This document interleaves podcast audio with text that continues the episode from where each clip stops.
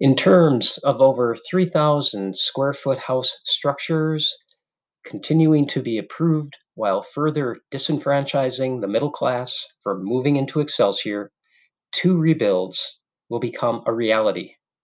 And in tune with the popular Sonny and Cher 60s song, the beat goes on, folks. And that is the beat of the drum of approving two 5,000 square foot houses by our city government. Welcome to Excelsior News and Updates, everyone. Today is June 4th, 2021. I'm Peter Hartwich. Good Friday. The Excelsior Residential Review Process, the RRP, is the most recent legislative attempt toward uniformity in our neighborhood landscape. The ordinance is meant to balance house structure size to be compatible relative to neighboring houses. The job to oversee the conduction of the RRP was given by the City Council to the Planning Commission.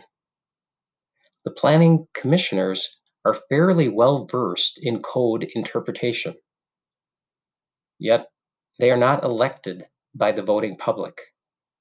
Instead, they are selected by the City Council.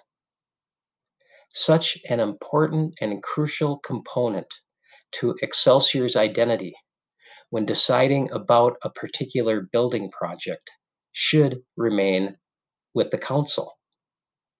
The measure releases the council of the responsibility inherent in a job that they were voted into. By allowing the PC, the Planning Commission, to be the de facto council on a house project makes public-backed endorsement suspect. Close comparison can be described as representation once removed, not a clean and legitimate process, nor one in which our country was founded.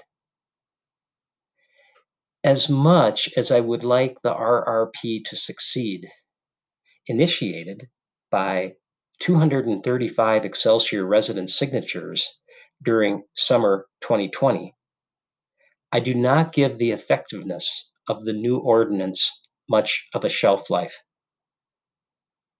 So far, two houses, one nearly and the other over 5,000 square feet, have been approved.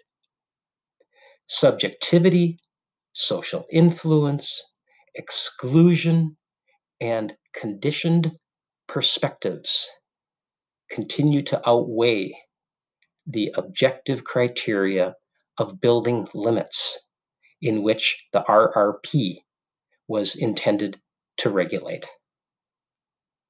I'm Peter Hartwich. Thank you for listening. Be safe and stay hydrated.